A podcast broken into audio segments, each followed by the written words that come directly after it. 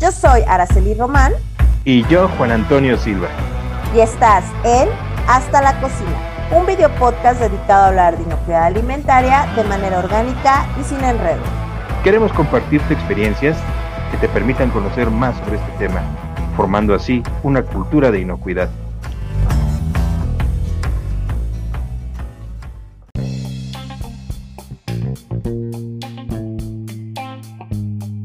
Hola Juan, buenas noches, ¿cómo estás? Muy bien, Ara, ¿cómo estás tú? Yo, excelente, qué gusto saludarte. No, otro capítulo más de Hasta la Cocina. Así es, hasta la cocina nos fuimos, digo, nos vamos. Ah, perfecto, Juan. Oye, otro tema interesante el día de hoy. Después del último capítulo que hicimos acerca de la legislación que nos aplica, pues surgieron como muchas dudas en temas de doscientos cincuenta y uno, ¿ok?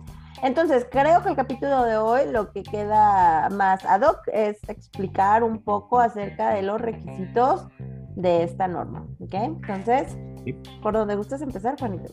Pues primero aclarando, yo creo que, que era importante mencionar que existe. Y que como esa, existen otras normas que en su oportunidad iremos revisando. Claro. Y que también es importante resaltar por qué debemos acotarnos a lo que nos piden estos requisitos. Y la idea de este programa va a ser mencionar de una manera muy general cuál es el contenido, ¿de acuerdo? Exactamente. Pues bueno, ¿te parece si platicamos de primera instancia eh, algo que ya también dijimos el programa pasado, que esta norma está eh, dividida por alcances? Eh, uh-huh. Va a haber una sección que le aplica a todos, a todos los alcances, que es el punto cinco, justamente son requisitos, digamos que el tronco común. Eh, el punto seis son requisitos ya muy específicos para la industria de alimentos. De hecho, ahí es donde se, eh, que, creo que es donde viene mucho más desarrollado el tema de, de documentar, que ya te pide procedimientos y demás. El punto justamente siete habla de los requisitos que van enfocados al servicio de alimentos, esto quiere decir restaurantes, comedores industriales, etcétera. Y el último punto que justamente es los expendios, ¿no? Muy bien. Yo creo que antes de entrar en estos capítulos que, que en sí tienen todo el bagaje técnico que debemos cumplir, uh-huh. sí hay que hacer una breve mención de los capítulos previos o de los apartados previos de esta norma, en los cuales vamos a encontrar su objetivo y alcance de aplicación. Ok. Uh-huh. Sí, eh, eso es muy importante mencionar, que va a haber un, un objetivo y un alcance para el cumplimiento de esta norma, así como también sus consideraciones legales, el soporte legal que va a recibir esta norma oficial mexicana y que le da esa investidura de obligatoria, de oficial. Bien, Vamos no aquí, voy a meterme aquí. en mucho detalle porque también el propósito no es ver la, la parte legal, ¿verdad? Si no nos vamos a tardar muchísimo. ¿Pero qué me ibas a comentar? Aquí solo recordando un poco lo que vimos en el programa pasado, eh, cuando son oficiales son obligatorias, es como lo único que debemos de quedar bien en claros, ¿ok? Exacto. Entonces, Juanito, pues arranquemos los puntos cinco. No, no, no, espérame tantito, es rapidísimo nada más. También tenemos que mencionar que esta norma oficial mexicana va a, a tener referencias, por ejemplo, a la modificación de la norma ciento veintisiete de la Secretaría de Salud, y eh, después de ello vamos a encontrar lo que son sus definiciones. No las voy a leer todas, únicamente mencionar que todas las definiciones aplicables para esta norma vienen a manera de glosario en el capítulo tres. Posteriormente encontraríamos en el capítulo cuatro eh, la, la parte referente a símbolos y abreviaturas que van a aplicar para esta norma, y en la cual sí quiero yo enfatizar eh, que Eh, la norma doscientos cincuenta y uno establece los grados Celsius. Muchas veces, no sé si te ha pasado que cuando estás en un establecimiento el personal se refiere vale. a la temperatura, no, te, ah, los paren, okay, okay. a los grados centígrados. Ah, okay, okay, okay, okay. La verdad sí me di un poco a la tarea de investigar en qué consistía esto de los grados centígrados, y mmm, tiene mmm, dos aplicaciones, tanto en la parte geométrica y cuando sobre todo hablas de, de centésimas de grado, que sería el centígrado, como también en la parte de temperatura. O sea, no está mal dicho decir que un alimento tiene más de sesenta grados centígrados, pero, pero lo correcto lo correcto para esta norma es llamarlos Celsius. Celsius. Bueno, y que hay otro tema, y que yo te sacaba los Fahrenheit. Hay muchos ah, equipos sí. que están en justamente unidades Fahrenheit. Cuando es el caso, habrá que existir, o la empresa tendrá que tener los medios para que la gente pueda hacer su conversión a, a grados justamente Celsius, ¿no? Qué bueno que lo mencionas. Ya cuando entremos un poquito más adelante, vamos a hablar acerca del equipo, del equipo de... De, de, el equipo industrial o el equipo de cocina o los equipos de preservación de alimentos, claro, que puedan estar eh, en grados Fahrenheit y que puedan o no ser modificables sus displays para llevarlos a Celsius o a, o a Kelvin o no sé qué otras cosas tengan. Generalmente nada más son Celsius y Fahrenheit, pero sí lo tocaremos más adelante. Perfecto. Ahora sí, entremos de lleno. Vámonos al punto cinco. Generales. Bien, yo creo que de aquí, si quieres, hago un breve comentario de claro, qué es lo claro. que marca y luego ya tú nos vamos parte técnica. Exacto. Mira, las disposiciones generales, como tal nos lo pide la norma, eh, aplican a los establecimientos que se dediquen al proceso de alimentos, bebidas o suplementos alimenticios y que deben cumplir con las disposiciones establecidas en este capítulo, según corresponda a la actividad que realicen. Ahora, podemos decir que el capítulo cinco son las generalidades que le aplican a todo mundo. Si yo tengo una fábrica de alimentos, forzosamente debo trabajar con el capítulo cinco, disposiciones generales, y con el seis. Si estoy en una cocina, con el cinco y con el siete. Y así sucesivamente en el caso de expendios. Pero bueno, creo que quedó claro, son las generalidades. Que aquí también me gustaría agregar algo. Eh, normalmente en estos capítulos, en el cinco va a venir temas de estructura, de equipos, utensilios, cómo deben de ser como de manera genérica. Pero ya en cada capítulo, como el seis y el siete, te pide cosas más específicas. Eh, ah, sí. Podrá notarse que habrá como repeticiones, que te vuelvan a decir, ah, punto seis punto uno, este... infraestructura o planta o lo, lo, como lo mencione, pero bueno, no es que se esté repitiendo del capítulo cinco, sino es el cinco más la especificación del seis o del siete, porque se van a dar cuenta que va a haber cosas muy diferentes para, para seis que para siete, y esto tiene que ver porque unas son fábricas y otras son cocinas, entonces no son los mismos ambientes de trabajo.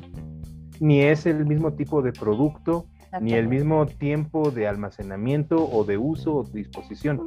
Yo creo sí, que la va operación valer la es pena. diferente. Claro, va a valer la pena que esto con que, que tú mencionas, cuando lleguemos a los otros apartados, sí nos demos un poquito a la tarea de ver qué requisitos piden a nivel cinco y qué requisitos piden en otro capítulo. Perfecto, ¿vale?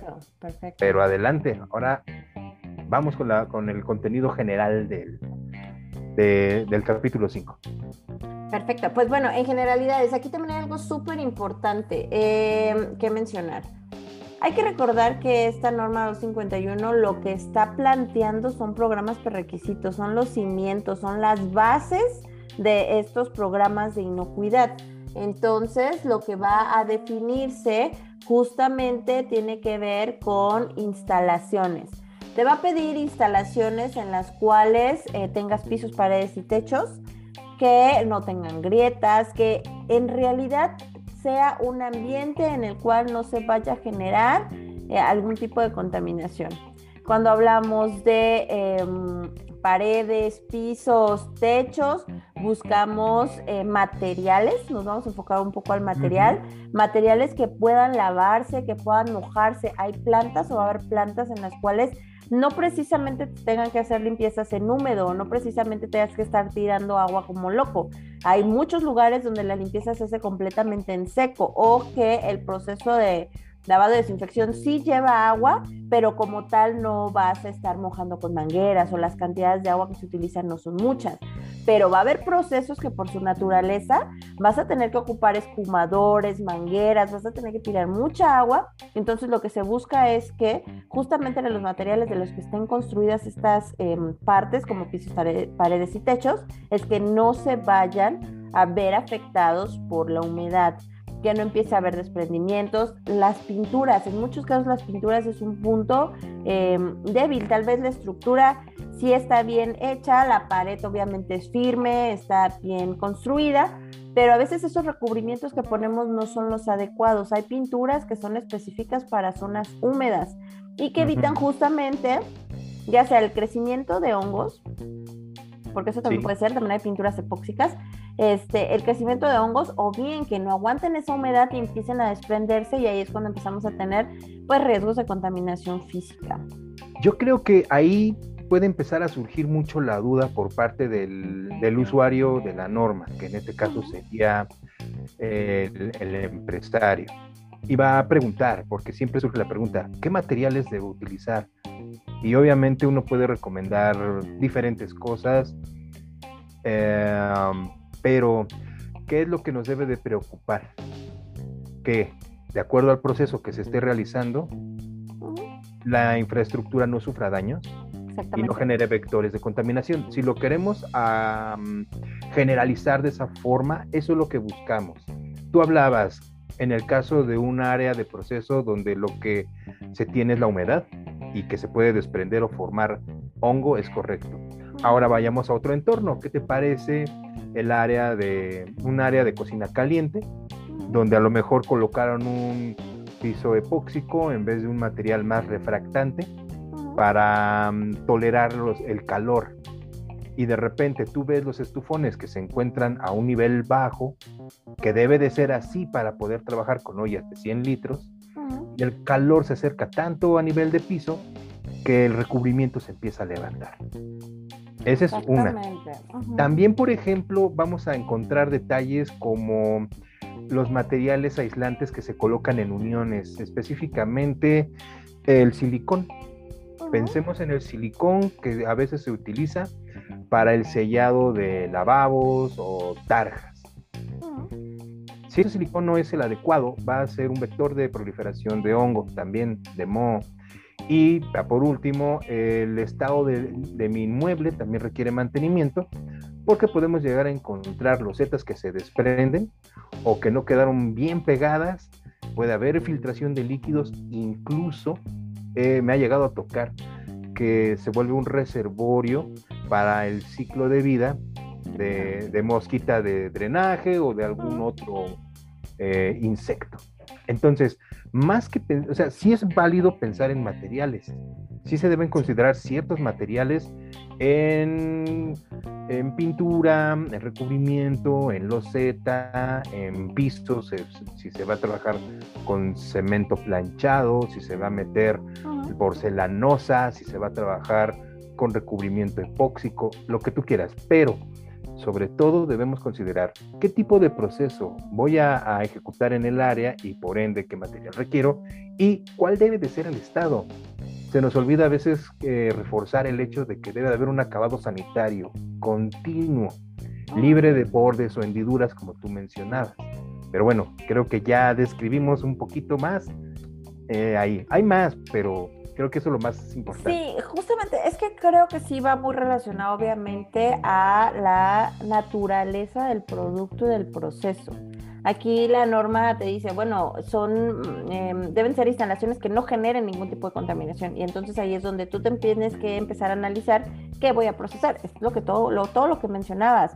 Va a haber calor, no va a haber calor, va a haber humedad, no va a haber humedad, va a ser seco, van a ser polvos, van, ¿qué va a ser? ¿Qué vas a procesar?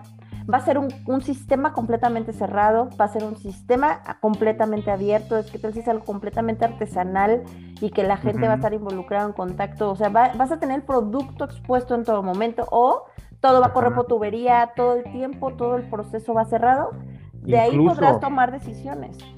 Incluso la resistencia del piso, porque si tú vas a meter equipos muy pesados, o si va a haber circulación de material pesado, vas a generar grietas, eh, vas a quebrar loseta, vas a hacer varias, diferentes tipos de daños mecánicos que no consideraste y que debes de considerar incluso en la planificación de tu planta, claro, hablando en el sector industrial, por ejemplo. Claro, claro, exactamente. Bueno, eso es hablando como eh, paredes, pisos y techos. Después viene la parte donde ya te habla de los accesos que tienen que ver con puertas y ventanas. Aquí lo primordial es justamente, por un lado, es que sí debe de haber ese tipo de eh, circulación de aire, ventilaciones, y cuando te habla de, de, de esa circulación de aire natural, pues te habla que ok, es válido, pero deberás de prevenir el acceso a la plaga. De alguna forma tienes que buscar poner barreras físicas para que no vaya a ingresar plaga al establecimiento. Pero también te dice aquí que no deben de existir claros, por ejemplo, en las puertas. Eh, obviamente esto también con el fin de evitar el ingreso de plaga. Eh, Y, y, y, y creo que está más enfocado a esto, pero después este punto se liga muy bien con el tema del aire, la ventilación o la circulación de aire, porque cuando te hablas de justamente esta ventilación natural, pues nos vamos a ir a ventanas, ¿ok? Uh-huh. Eh, viene también aquí el tema de tuberías. Cuando la planta eh, o la producción se va a mover por tuberías, o la misma eh, tubería que va a mover gas, agua, Eh, o cualquier otro líquido o sustancia, se tiene que evitar a toda costa que pase por encima de las zonas de producción que estén abiertas, o sea, que esté el producto expuesto. ¿Por qué? Porque normalmente en este tipo de tuberías va a haber acumulaciones de polvo y demás. Si sí. Las plantas hay vibración, pues obviamente este polvo va a estar cayendo constantemente a, eh, al producto. Entonces, debe de evitarse a toda costa que durante el diseño se tenga este tipo de, de rutas donde los racks de tubería crucen por encima de líneas de producción. Va a haber momentos en los que esto no se va a poder evitar, seguramente en algunos temas por diseño, pero se tendrá que buscar la forma de que se evite cualquier tipo de contaminación hacia el producto. Fíjate que aquí lo que se tiene que ligar también, ya cuando estamos en piso, en una situación real, uh-huh, es la extracción y la ventilación. Cuando tú Eh, consideras estos dos elementos en tu instalación, sobre todo donde hay eh, um, altas temperaturas y generación de vapores, la ventilación y la extracción van a ser dos sumamente elementos importantes, que te van a ayudar. Tus a aliados. Prevenir. Exacto, son tus aliados para evitar la contaminación y la contaminación por, por goteras. Por arrastres, sí, exactamente. Ahora, y también ahí hay, hay, hay otro tema, eh, es que es que creo que muchas cosas se unen. Nosotros cuando analizamos la norma podremos ir leyendo punto a punto y dirás, ah, un requisito, otro requisito y veinticinco mil requisitos, pero te vas a dar cuenta que muchos de ellos se juntan. Por ejemplo, va a haber un punto donde te habla de mantenimiento, pero al final en muchos de estos puntos va ligado mantenimiento.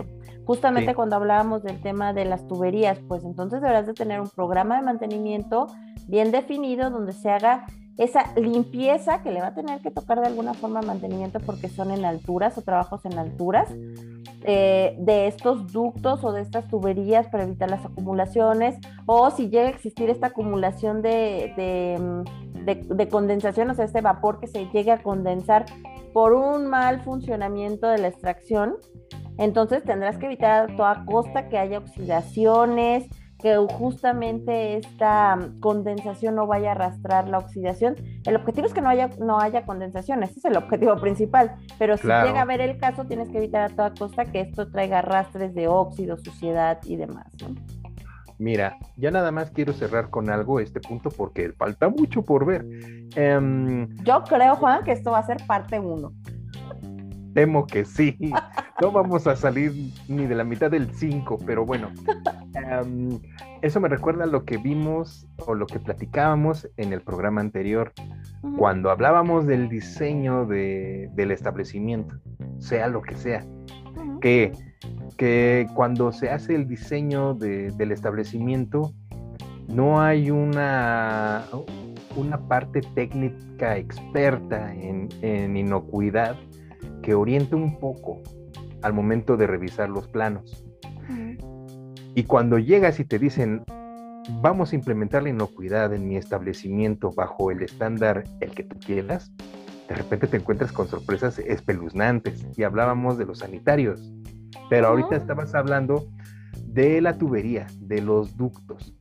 ¿Qué me dices tú cuando el establecimiento se encuentra en un edificio departamental y hay un goteo y cuando retiras los paneles del plafón, uh-huh, descubres que el goteo es de un tubo de desagüe. Uh-huh. Entonces dices, ¿qué hago aquí? O sea, bueno, no sabes, o sea, ahí, ahí no quiero no pensar, desagüe, no ahí, sabes. Sí, todo lo que corrió, todo lo que ya te botó. Este, uh-huh. Aquí el punto también está, eh, si estamos hablando de un, ofici- un edificio de departamentos habitacional, pues bueno, pero en una planta de alimentos sí se debe de evaluar claramente todos estos planos hidráulicos. ¿Por qué? Uh-huh. Porque drenaje siempre va por debajo de agua potable, nunca drenaje puede correr por arriba, justamente por este hecho de que puedan existir fugas, pueda existir que se rompa algún tipo de tubería y esto provoca algún tipo de escurrimiento y obviamente contaminación la por contaminación. Temas fecales, ¿no? A nivel, a nivel industria está muy cuidado. Ahí yo de lo, de lo que he llegado a conocer, eh, uh-huh, sí se cuida muchísimo ese detalle, pero en cocinas no. Curiosamente, tú puedes entrar a una planta industrial y la planta industrial tiene bien identificado y controlado todas sus líneas de tubería, el tipo de agua que corre, etcétera. Y normalmente tienen los planos hidráulicos, ¿eh? Y normalmente pero la cocina, sabes por dónde va todo. Ajá, pero la cocina la acondicionaron. ¿Qué hicieron? Quitaron el archivo muerto y ¡pum! ¡Pum! Metieron en cocina. ¿Me explico? Sí, y cuando es... llegamos a esos temas es cuando dices, bueno, se rompió el control.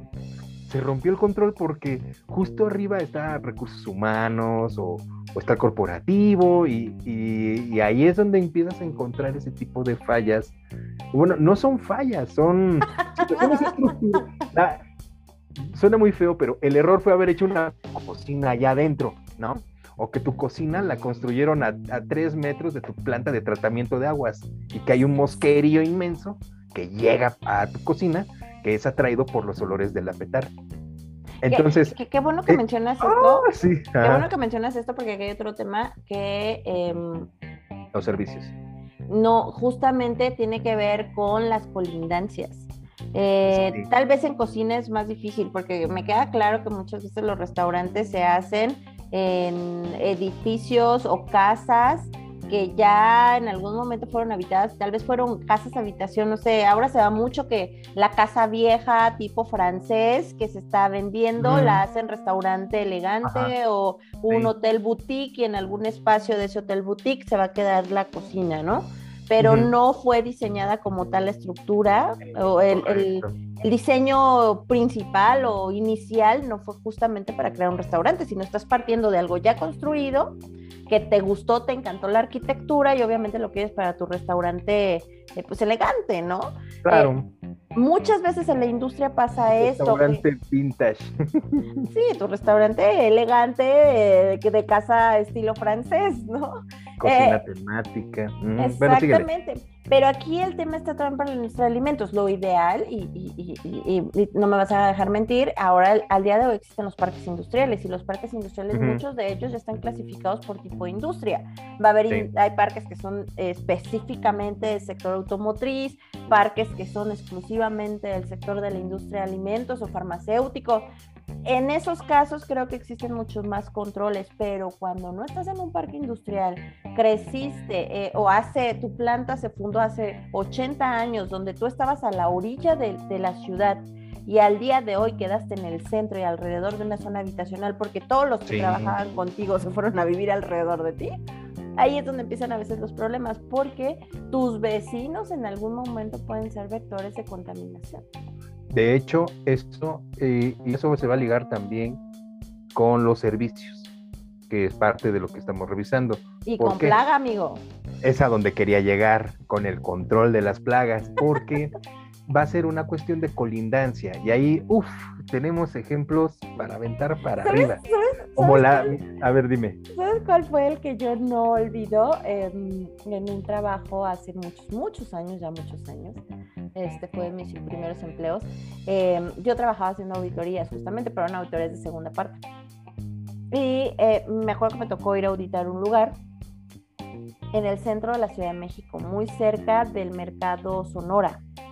O sea, de las zonas más viejas de la Ciudad de México. Sí, o oh, sí. Y yo me acuerdo perfecto que cuando hablábamos con el, el responsable de ese lugar, en ese momento, pues, el gerente, sí nos decía, es que de verdad estamos haciendo un esfuerzo enorme con la gente de control de plagas, pero esto es eh, la locura. O sea, la plaga viene de afuera y no hay forma de tenerla porque es muchísima. Y justamente nos decía, es que al lado de mí está el mercado Sonora, ¿cómo Exacto. le hago? Y es cuando dices, ah, pues sí, tienes un gran problema.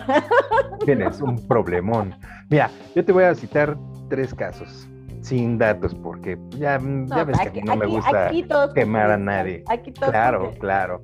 Mira, hace muchos años, en cierto lugar cu- cuyo nombre no quiero mencionar, más no olvidar, Eh, si no te pondremos delfinito, te vamos a... Ándale, ándale. Aquí no hay nombres jamás.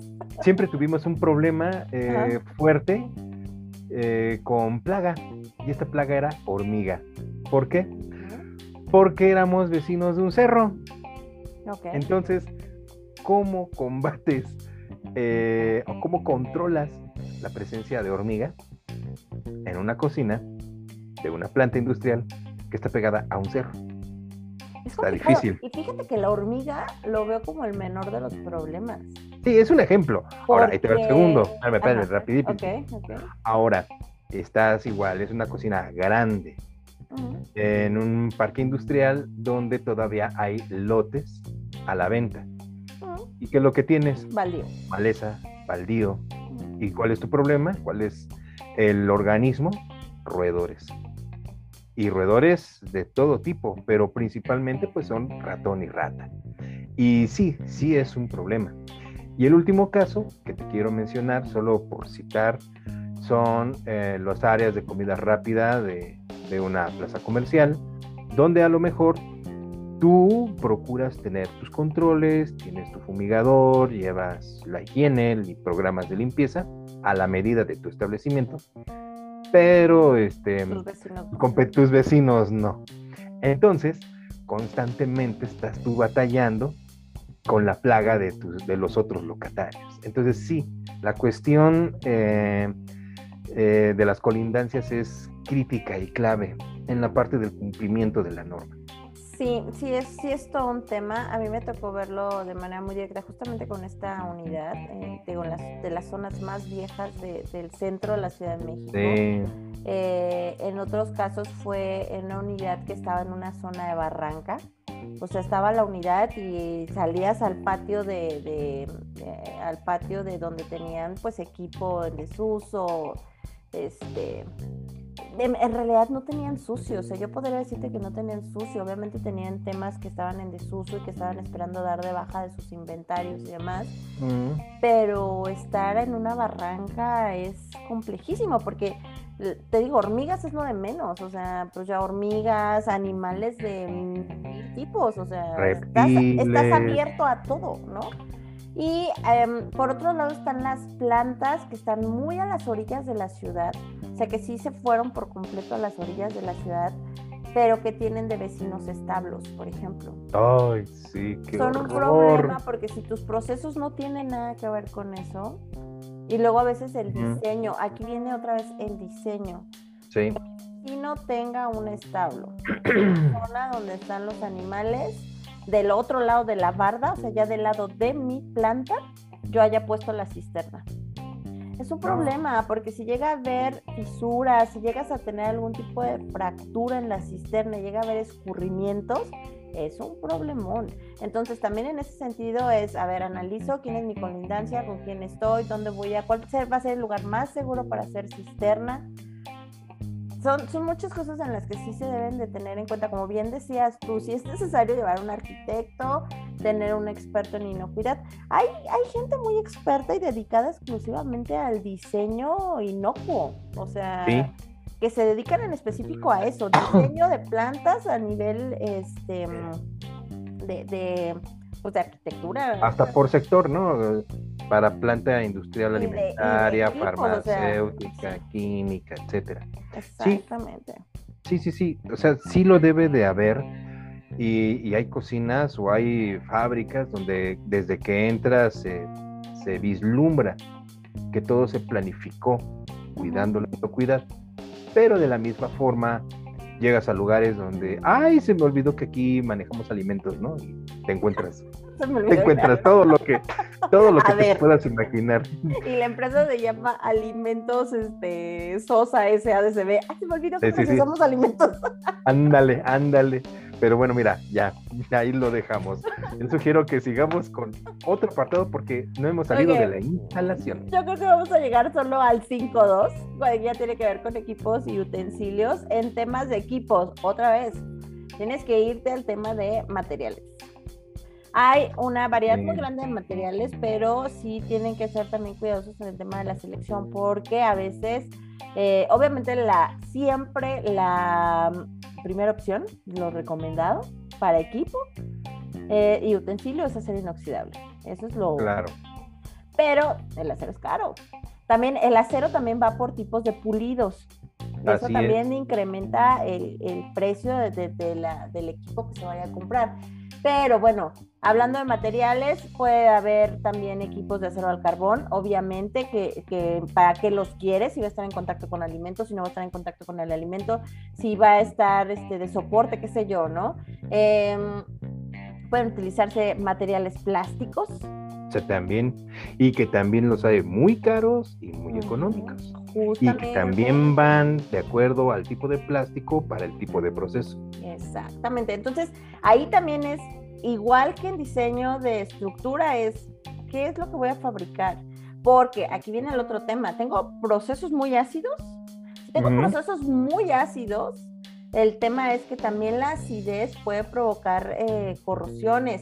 Es correcto. Eh, tenía por ahí un ejemplo de, de, de productos que corroen, o sea, tu mismo proceso, el mismo producto que estás procesando, te puede llevar a tener alta cantidad de oxidación y de corrosión en tu equipo, pero ni modo, o sea, no puedes evitar eso porque al final ese es tu producto. Y uh-huh. las, las características físico-químicas de tu producto van a afectar tu equipo, ¿va? Tú tienes que hacer sí. la mejor selección de material, pero aquí también va unado a un correcto programa de mantenimiento para evitar que vayas a tener algún tipo de vector de contaminación. Va amarrado una con la otra, ¿no? Y por otro lado, el diseño. Siempre es importante que se tengan diseños, eh, pues obviamente inocuos, eh, que no vayan a generar espacios muertos, espacios vacíos, esas, eh, a veces esas soldaduras que dejan como cacahuates, que Ajá. son bordes enormes donde empieza a haber acumulación de eh, materia orgánica. Eh, a veces cuando yo traigo gente que me dé mantenimiento, no sé, subcontrato a alguien que me dé mantenimiento y esas personas no son los especialistas y me utilizan otro tipo de materiales para soldar que no son los correctos, también me pueden llegar a traer problemas de contaminación. Mira, aquí hoy, hoy, nuevamente depende qué fabriques, depende qué prepares, uh-huh. vas a encontrar opciones de, de equipamiento, mobiliario y utensilios adecuados para realizar tu proceso. Y yo siento que en parte, bueno, dependiendo del caso... Que fíjate que yo creo que cocina, Juan, hay muchos sí más ejemplos. El, sí, es lo que te iba a decir. Pero antes de eso, eh, podemos pensar en una industria grande que a lo mejor manufacture aderezos o, o embutidos uh-huh. y que van a encontrar una gama amplísima en el mercado de equipamiento para, para su fábrica. Pero, por ejemplo, ahora vayamos a otro panorama que no está lejos de la realidad. Cuando tú tienes una pequeña fábrica que manufactura dulces típicos. Uh-huh. Ah, cómo se me quedó grabado eso. La palanqueta. ¿Cómo es el proceso? Tú vas a generar un caramelo uh-huh. con azúcar, ¿no? La vas a calentar hasta obtener ese caramelo y viertes en el caramelo todo lo que es el cacahuate. Antes de que se solidifique, lo tienes que extender en una superficie para que una vez que quede solidificado, puedas cortarlo y, y porcionarlo. Hasta ahí vamos bien. La cuestión es, ¿qué material utilizas para extender todo el... Te apuesto que era madera. No, es que no hay que apostar, era obvio que era madera. Y en nuestro medio, cada vez que escuchas la palabra madera, ¡oh, no! Es así como tabú, ¿no? ¿Cómo puedes meter madera, no? Incluso hay algo que, que a lo mejor, si no lo vemos en este programa, lo veremos en una segunda o tercera o cuarta parte, Eh, hay algunos detalles de la norma doscientos cincuenta y uno, como el uso de tarimas de madera, que a lo mejor no está como tal marcado o penalizado. Y ya no vamos a hablar todavía de lo que es la técnica de lavado de manos u otros elementos. Yo creo que eso quedará para el capítulo... El que caiga, no sé cuál sea, pero la a lo que... La parte diez de la dos. ¿Qué, ¿Qué sucede? Más bien, ahí tendríamos que abrir un programa acerca de el lavado de las manos. Mira, yo te mencionaba del veinte mil ejemplo... formas de lavarse las manos, pero ¿a dónde quiero llegar? Eh, pues sí, es la madera. Entonces, ¿por qué? Porque es el material adecuado y que tradicionalmente se ha utilizado. Pero al final del día, nos guste o no, le guste o no al fabricante de palanquetas, pues representa un vector. Migrar. Sí, lo mejor es migrar de... Y dicen, ok, cambio el material. Dime por cuál. ¿Plástico? Dime qué tipo de plástico, porque si le pongo cualquiera, lo quemo. Acero inoxidable, aparte de que es caro, pues este es conductor de calor. No voy a poder trabajar ahí porque me voy a quemar. Entonces, dime tú con qué trabajo. Y sí, sí es un reto. Creo que sí hay materiales para poderlo sustituir, pero obviamente es invertirle una lana, ¿no? Sí, sí es yo vi, algo yo vi caro. Ese ejemplo también con dulces típicos, pero sí, sí, justamente lo que tú mencionas es complicado el buscar la opción más adecuada, porque por ejemplo aquí lo que metían era una, a un tostado. Pasan mm. por un tipo horno, el producto ya cortado, pero obviamente requieres algo que pueda pasar por ahí, que no, obviamente no vaya a producir el calor, ¿no? Claro. Y también utilizaban madera, por eso te decía, te apuesto que era madera, pero... Es que era madera. Creo, mm. creo que es lo más típico que utilizan. Es, es, mira, yo lo veo, recuerdo mucho, hace muchos años, eh, cuando yo trabajaba para tienda de retail, lo más común para poner a hornear bolillo era tabla de madera. Era lo más común, y de hecho existen dos versiones de bolillo que te venden en tienda comercial, el bolillo tradicional y el ah. bolillo X, ¿no? Industrial. El, ajá, y el bolillo industrial, como le quieras llamar, este, ese bolillo va en charola de acero inoxidable, y el uh-huh. bolillo tradicional va en, en madera. madera. Es correcto. Y así es ahora, como lo procesan en, en tienda comercial. Bien, vamos a mencionar muy brevemente respecto a equipo y utensilios, eh, lo que nos pide la norma. Bueno, estos equipos deben instalarse de forma tal que permita su limpieza y mantenimiento y desinfección. Eh, ¿qué otro elemento nos manejan? Los materiales que puedan entrar en contacto con alimentos, bebidas o suplementos se deben poder lavar y desinfectar adecuadamente. Obviamente aquí ya se está considerando que sean de material inerte, que es lo que tú ya nos estabas mencionando con el acero inoxidable. Uh-huh. En equipos de refrigeración y congelación se debe evitar la acumulación de agua.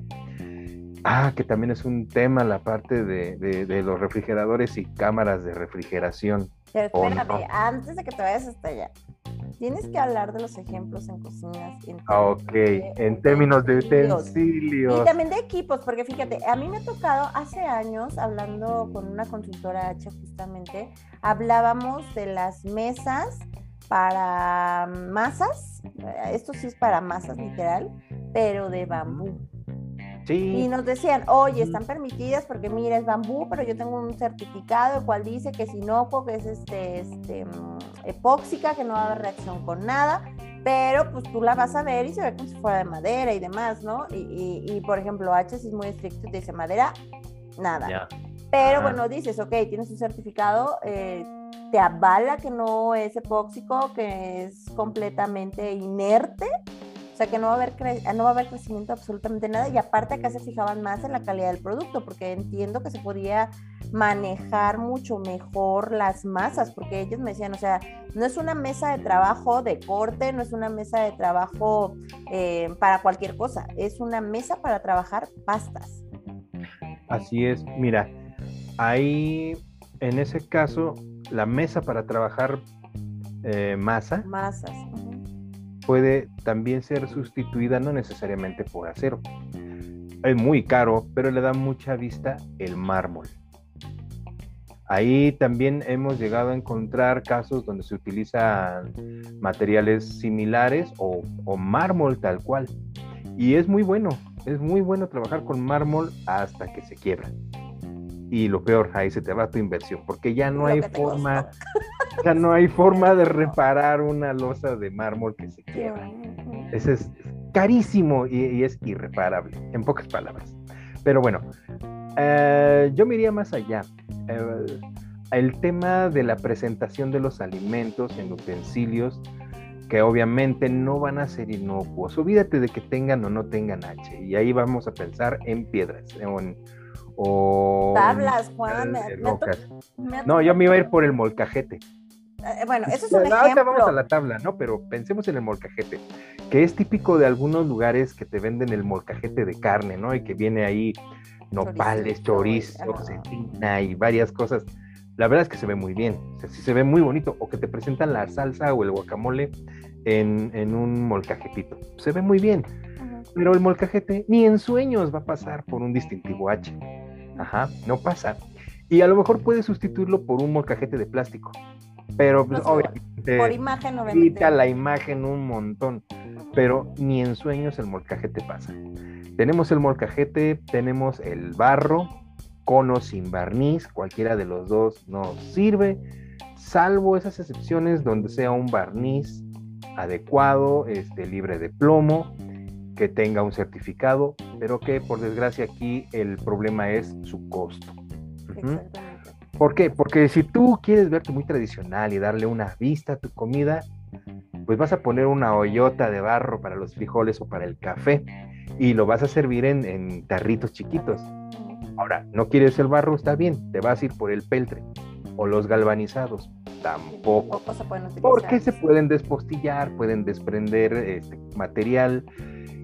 Entonces, las opciones que pudieran darle una presentación X a tu platillo, pues no te las permiten, ¿no? O sea, tiene que ser eh, la losa de cerámica, la, la melamina, que a gusto de muchos se ve horrible, aunque yo he visto melamina muy bonita, de muy alta calidad, pero obviamente eh, lo primero que piensan es en la melamina beige, ¿no? Entonces, yo he visto ah, unas lajas muy bellas, uh-huh, que sí dan cierta vista a los platillos, pero también son de llamar la atención, porque me ha tocado ver que algunas son ah, de sí. alguna forma porosas, pero uh-huh, yo, yo sí no me voy del dedo al renglón de las tablas. Estos restaurantes donde te sirven una hamburguesa o un corte en una tabla carne, y, y, y que ves la tabla, bueno, me ha tocado ver. No, no es que saquen la espátula, como se hace en, en inspección, no, no, no, no es que saquen la espátula, pero sí me ha tocado que con el tenedor empiezas a rascarle y dices, ¿cuándo me han lavado esto? Mira, luego, nuevamente, tú puedes conseguir tablas, no recuerdo bien qué tipo de tratamiento es, pero pueden ser tablas tratadas, uh-huh, y estas tablas con tratamiento no van a absorber, no van a transferir partículas ni nada, uh-huh, pero igual tienen un costo. Y si, por ejemplo, tú eres un restaurante que trabaja mucho el asado o el grill, pues vas a tener un montón de tablas y la verdad no vas a invertir en tablas tratadas para servir tus alimentos. Y si vendes queso fundido, vas a usar cacerolitas chiquititas de barro también. Ahora, la madera, nuevamente, si vas a, a degustar queso, te la van a servir en una tabla de madera, ¿cierto? Y sí, es un problema porque ¿cómo logras cumplir con un estándar? Eh, nos estamos desviando porque realmente la norma doscientos cincuenta y uno no se para tan de pestañas con estos materiales. Sí, no, no es tan específica. La seiscientos cinco. La realidad no, es que no es tan específica. No, no lo es, no. Pero no, sí creo que sí es un punto que se tiene que, de qué se tiene que hablar, ¿no? Conlleva y, un mira, riesgo. Y, y yo lo veo del lado de, eh, no sé, por ejemplo, a mí este tipo de tablas o molcajetes, aunque tú quieras utilizarlos por imagen, porque el restaurante es uno típico de cortes y la imagen y demás, ajá, muchas veces esos descuidos que se tienen con este tipo de eh, utensilios que se están utilizando para servir el mm. producto, lejos de hacer que quedes bien, pueden hacer que quedes mal, porque no están teniendo los procesos correctos de limpieza, porque le están dejando residuo del alimento, porque obviamente el producto con el uso se mancha, Eh, mucha gente, pues obvio, es obvio, cuando estás cortando el producto puedes cortar la tabla y esas ranuras empiezan a tener, este, de alguna forma se empieza a introducir la materia orgánica y dices, esto no se ve nada agradable. Claro que no, mira, de hecho, tanto las lajas como el molcajete, el problema más inmediato que tienen es la porosidad, donde puede haber atrapamiento de materia orgánica que va a entrar en descomposición y va a ser un vector de proliferación de microorganismos. Oye, Juan, ahí a mí sí me gustaría el, el no sé, yo creo que sí va más acerca de pregunta, más como pregunta. Por ejemplo, eh, que se le dieran tratamientos térmicos, o sea, que las desinfecciones, o sea, que hicieran un lavado en realidad profundo con escobillones tal vez, para tratar de eliminar eh, toda esa acumulación de materia orgánica que pueda quedar en los poros de un molcajete, y que después las desinfecciones, si quieren hacerla de manera química, como quieran, pero que después pasara por un proceso térmico. Uh-huh. ¿Sería válido? Yo creo que sí, porque hablaríamos de un proceso, de un método de desinfección térmica, pero en calor seco. Calor, hay que especificar que sería un calor seco, como un horneado. ¿Por qué? Uh-huh. Siempre que tú metas calor húmedo, que haya agua o vapor de por medio, puede haber destrucción microbio, eh, bueno, bacteriana, uh-huh, pero no va a haber un ataque directo a, a, a mohos o, o a hongos en específico, y sobre todo a esporas. Cuando tú ya trabajas con calor seco, lo que puede lograr es una destrucción, por ejemplo, de esporas, o que van a ser el principal problema con el caso del moho. Sí te puede ayudar en ese caso el, el calor. Pero, ¿qué sucede? Eh, al momento de una inspección o de una certificación es muy, muy difícil que tú puedas... Sí, es arriesgarte. Es arriesgarte solventar. Mucho. Mm-hmm. Exacto. Sí, es muy difícil que, que tú puedas como tal... Que también tienes que considerar, el molcajete no solo es el hecho de que la acumulación, sino es el hecho del desprendimiento. Los molcajetes, cuanto más se usan, te vas dando cuenta porque obviamente se van desgastando. Si se va es desgastando correcto. Es porque hay un desprendimiento obviamente de la piedra. Y ahora lo que yo también te quería comentar, el problema más inmediato, como dije, es microbiológico, mm. pero en algún momento va a haber una contaminación física. Y luego y si con hablamos... lo que nos gusta rascarle al molcajete. Ah, ¿no? Para es que...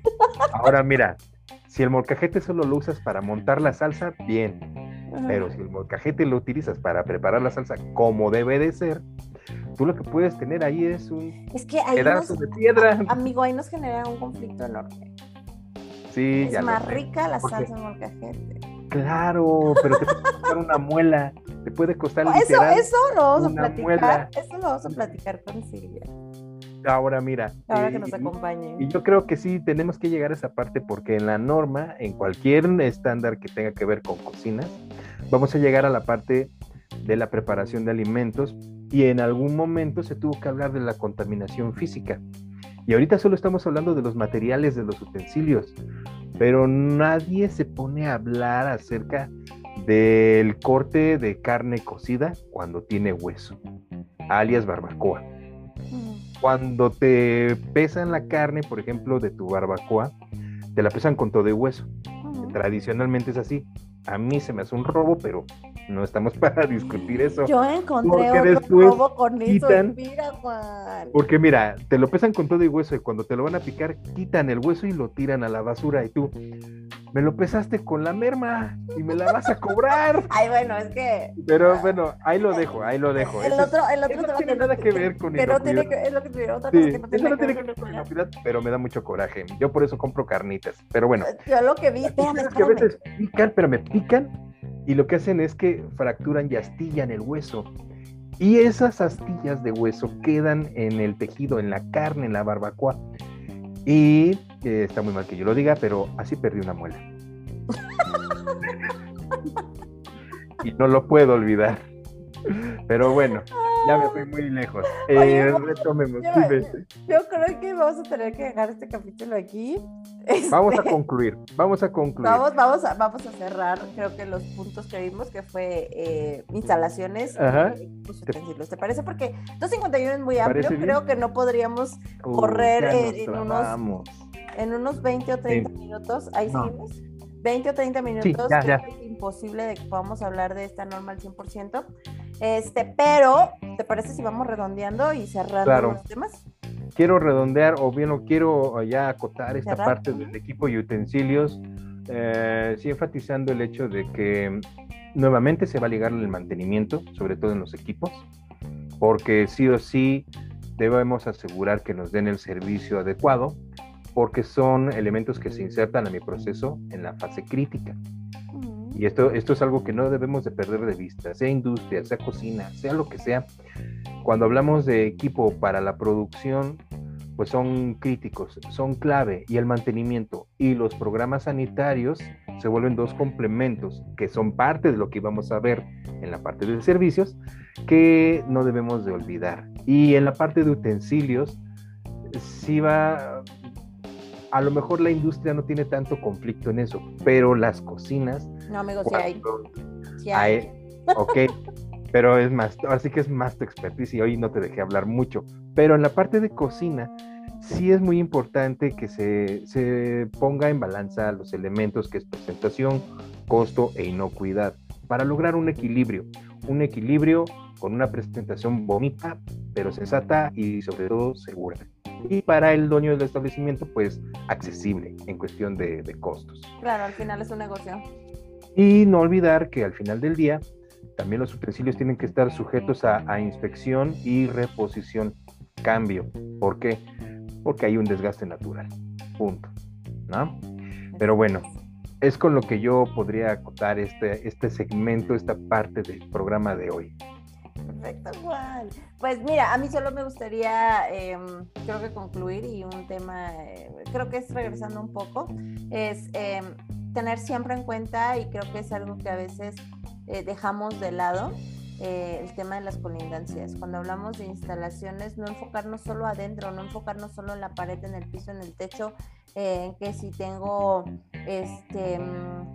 Eh, no tenga grietas, no solo consta de eso. Cuando se hace una auditoría o te llegan a hacer una inspección, la realidad es que también van a revisar los exteriores, van a revisar tus colindancias, porque al final se están analizando los vectores o posibles vectores de contaminación que pueden venir del exterior. Es súper importante ese tema.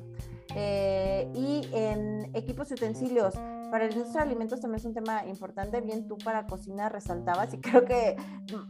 tal vez es más fácil hablar eh, de manera más amplia de cocinas, porque obviamente también somos consumidores y vamos a restaurantes, y muchas veces lo hablamos como consumidores, hablamos de la experiencia que tenemos como consumidores, no como alguien que se dedica como tal a justamente a revisar cocinas, ¿no? Sino es cuando ya llegas, te sientas en un restaurante y vas a comer. Eh, pero en la industria también están los temas, por ejemplo, los scooters. Los scooters son toda una situación. ¿Por qué? Cierto. Porque normalmente son de navajas que puedes estarlas cortando algunos pedazos que de hecho ya vienen eh, marcados, porque van, van perdiendo filo y tienes que ir cambiando, digamos, la navaja. Y estos, eh, este utensilio se ocupa demasiado, demasiado en la industria. Hay esquemas por ahí que te prohíben el uso de cúter o de estas navajas que tienen la capacidad de, de romperse, ¿no? Uh-huh. Eh, creo que es el que más se puede resaltar eh, en la industria, pero sí, sí existen temas. Eh, mucho, ¿sabes qué? Eh, las partes intercambiables de equipos, por ejemplo, las mangas. Eh, tolvas que llegan a tener mangas eh, de materiales específicos y a veces se rompen.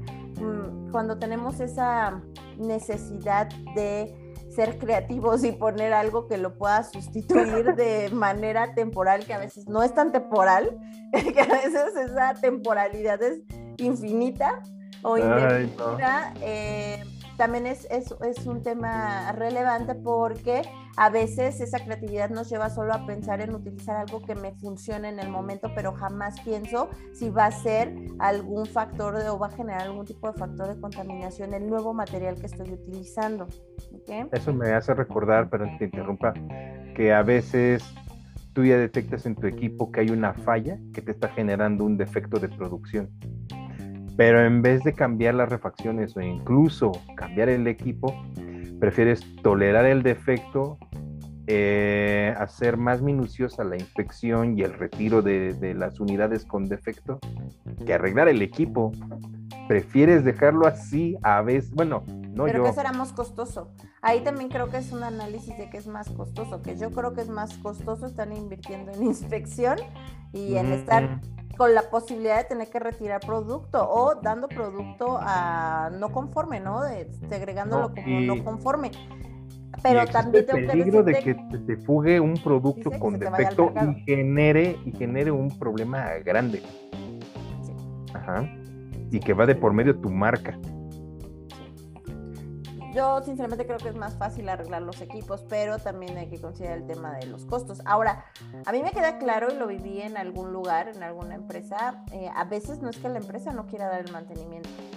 A veces es que la empresa está esperando que la refacción llegue del otro oh, lado del mundo y que no llegan de manera inmediata.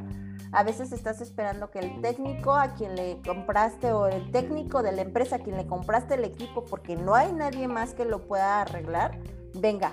Y a veces eso te genera muchos retrasos, o sea, no es, no quisiera decir que siempre es culpa de la empresa y que la empresa se niega, no, a veces creo que hay factores hay circunstancias externos que sí les lleva o les conlleva a que el mantenimiento no se pueda llevar de manera inmediata y digamos que tienen que estar poniendo el control en otro lado, en, en el... en el mobile, bueno, dando sí. oportunidad a que se pueda solucionar el tema de mantenimiento, ¿no? Pero aún así es una fase temporal tolerada por sí. una circunstancia ajena a la organización. Exactamente. No un vicio permanente, inconsciente e irresponsable. Bueno, no inconsciente, más bien irresponsable, que genera o que deja el sesgo y la posibilidad de un problema. Yo creo que ahí sí es diferente porque hablamos de que eh, por un lado tienes a, a alguien irresponsable que, que aunque sabe que hay un problema y que le puede explotar en la cara, sigue adelante. Y otro que está haciendo lo que tiene que hacer y sin embargo tiene que tolerar por un periodo de tiempo una condición no deseable hasta que la pueda corregir. Entonces, bueno, son dos enfoques distintos. Pero otra vez nos estamos extendiendo, así que mejor... hagamos conclusión. Y, y se nos va el tiempo. Pues aquí el tema es justamente lo que mencionábamos de las instalaciones, infraestructura, ser muy cuidadosos con los exteriores, no solo ver hacia adentro, sino también, sino también lograr ver hacia afuera. Y en equipos, pues eh, hay normas, aquí déjenme decirle que hay, hay normas eh, de las guías I S O que están diseñadas o que lo que nos describen o nos indican justamente son temas de diseños eh, inocuos, diseños en los cuales te ayudan a generar obviamente equipo que no tenga esos espacios muertos, que las esquinas, que las esquinas no son esquinas, sino las terminaciones son redondeadas, este... te menciona tipo de materiales, son guías que te ayudan mucho al diseño del equipo y si es que tú no vas a ser el diseñador de equipos, si tu empresa no se dedica a la venta de equipos, bueno, te ayuda también a tener criterio para la selección y compra de estos equipos, ¿no? Es correcto. Perfecto, Juanito, pues como siempre un gusto para esto, yo creo que sí va a haber varios capítulos de esta norma que yo creo que estaremos entregando en posteriores ocasiones y bueno, eh, no olviden... Eh, darle suscribir, si tienen comentarios déjenlo en la cajita de comentarios y bueno, eh, ambos Juan y yo estamos en Facebook, nos pueden seguir por allá, hacer preguntas por allá, eh, siempre estamos a la disposición de contestar dudas y bueno, compartan nuestro video. Juanito, ¿algo que quieras agregar? Únicamente decir que posteriormente compartiré otras redes sociales en las cuales nos puedan contactar, ya sea Telegram u otras opciones. Ah, armamos un grupo de Telegram, amigo. Es correcto, con, el, con el cual po- podamos recibir la, la, los comentarios, jalones de orejas, reclamaciones o dudas que puedan tener aquellos seguidores de nuestro programa. Y solamente mencionar que este tema va a entregarse también por episodios, pero intercalados con otros temas para que no nos agarremos pura norma doscientos cincuenta y uno y podamos abordar otras cosas que también van a ser de interés para nuestros seguidores. Perfecto, Juanito, un gusto saludarte. Eh, nuestro siguiente capítulo, como bien menciona Juan, no será de norma doscientos cincuenta y uno como tal, tenemos una invitada especial, eh, les va a encantar, estoy segura. Entonces, pues estaremos en el siguiente episodio con ustedes. Gracias, Juan, siempre es un gusto saludarte. Gracias a ti, igualmente. Perfecto, Juanito. Nos vemos. Bye.